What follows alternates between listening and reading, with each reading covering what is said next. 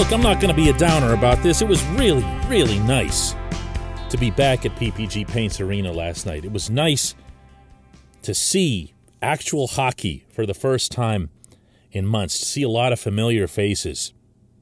But man, oh, I don't even know where to go with that prospect pool. Good morning to you. Good Wednesday morning. I'm Dan Kovacevic of DK Pittsburgh Sports, and this is Daily Shot of Penguins. It comes your way bright and early every weekday if you're into football and or baseball. I also offer up daily shots of Steelers and Pirates right where you found this.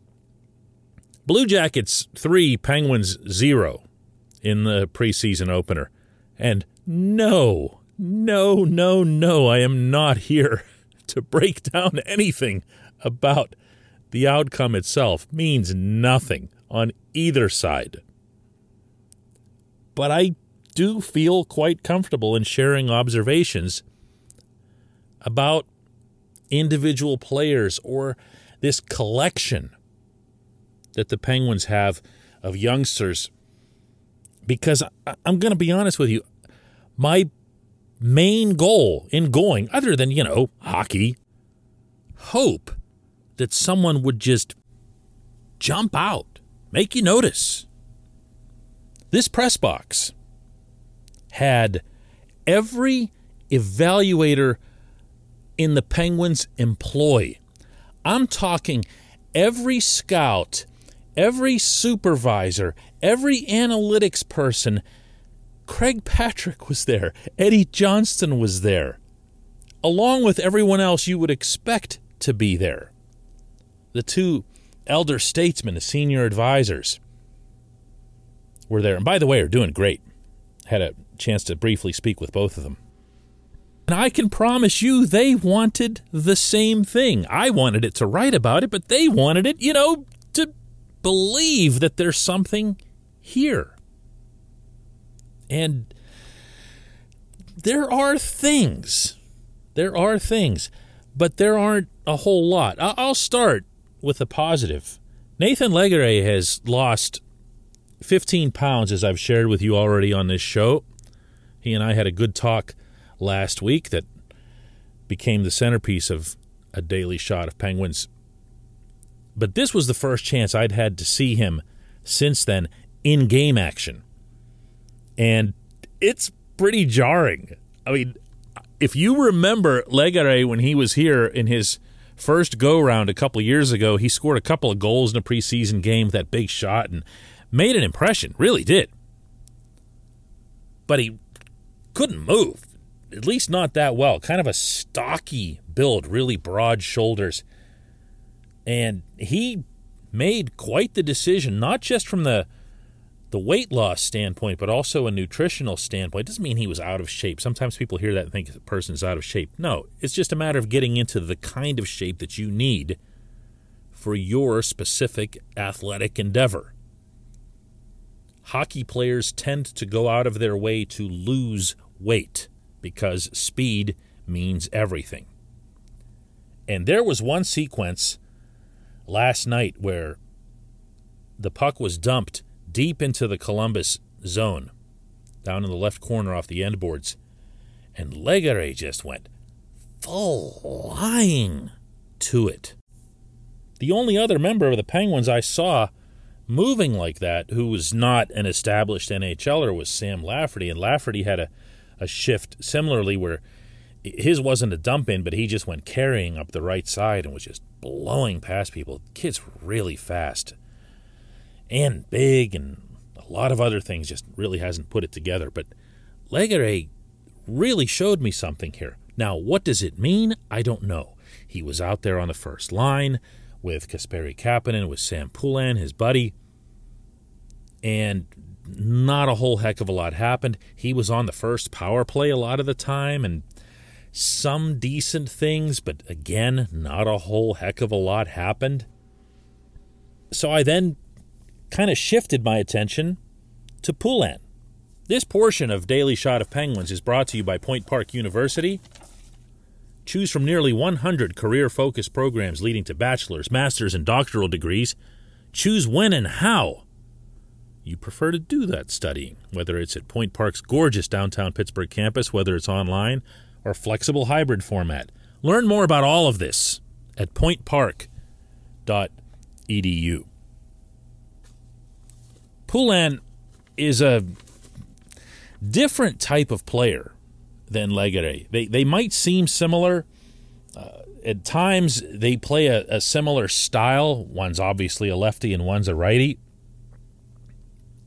But Poulin does some things that Legare doesn't. And, and they openly talk about this. Poulin will go to the net and he'll plant himself at the net. And he's doing that more now than he did in the past. And I find that interesting because Poulin always had, even at 18 years old, this advanced frame to him that made him look like he was NHL ready right away, which he wasn't. And it appears that he'll now try to put that to use in I don't want to say Patrick Hornqvist. There's only one Hornqvist, but I at least want to give you the visual of someone planting themselves in front of the net, looking for screens and tips and so forth. And he had a couple. He had a couple tips. They didn't they didn't do well, but he had a couple and he was there. And in general, he just seemed more composed, more controlled than I remembered him. And, and that surprised me at least a little bit because he had kind of a, a headless chicken slash Daniel Sprong feel the last time there was a camp. So this was good. I asked him about that afterward. To be honest, uh, not much. Uh, they just want me to go out there and have fun and uh, play my best and uh, work hard. And you know, there's a couple details that uh, they ask us to do for uh, to be to be able to, to, play in the lineup. So um, they just want us to, to, be sharp on those details and you know, like I said, just have fun and work hard. So he's not the most talkative young man, Sam Poulin. Good kid though, and he's definitely got the toolkit to play in the NHL someday. But what he'll be, wow, I don't know. I don't know. I mean, he's shown a scoring touch through his whole life. And he's shown more of one than Legare has, even though Legare has that big shot that really kind of catches your attention. But turning that into net front guy slash big physique guy slash good skater who doesn't always seem to have a command of the entire rink. I'm trying here. I'm trying. I want to find two or three of these guys where I can say, hey, I, I'm going to keep an eye on them and I'm going to have some fun tracking them. You know what I'm talking about. You've done that. And then by the time they make it to the main team, you can kind of feel that little extra pride. Like, yeah, I, I, I noticed that guy back when. Development camp, I liked Valtteri Puustinen. That's not going to mean anything to almost anybody who's listening to this show. Talented Finnish forward, a little on the smallish side. Again, not spectacular, but showed good composure, good smarts. You want more of that. You need more of that. I'll tell you who would love to see more of that is Mike Sullivan. Don't laugh. This whole thing about him, you know, not liking young players and, and whatever else here. He was talking even after this game about how much he'd value having everyone understand that positions are open, that positions are available. The question that was put to him was about Cody Ceci's vacancy, and for once, somebody other than me brought up Cody Ceci. And Sullivan came back with, well, it's not just one spot for one right handed defenseman. You're going to look at our chart and see that names are there that are familiar, but we don't want people to have that thought process, meaning the young players. We want them to perform as if there's a chance to make this team, meaning the Pittsburgh Penguins. But then, you know, these guys take the ice, and there's not much there. There's just not. When we come back, just one question.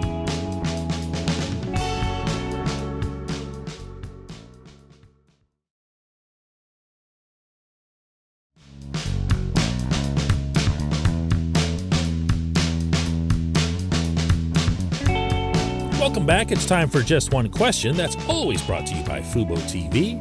The monthly cost of cable is over 200 bucks. Fubo TV is 65 bucks a month to watch all the same channels, including AT&T Sportsnet Pittsburgh. And right now, Fubo TV is offering our listeners a 7-day free trial and 15% off your first month. Just visit FuboTV.com slash DK.